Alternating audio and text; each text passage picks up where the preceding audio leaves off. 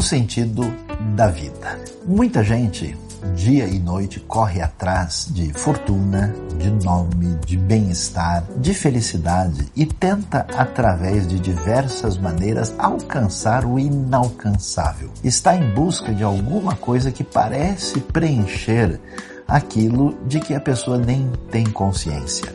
Interessante a reflexão do Coelet, do Eclesiastes, na sua sabedoria salomônica, mostrando qual é o proveito que o homem tem de correr atrás de tudo.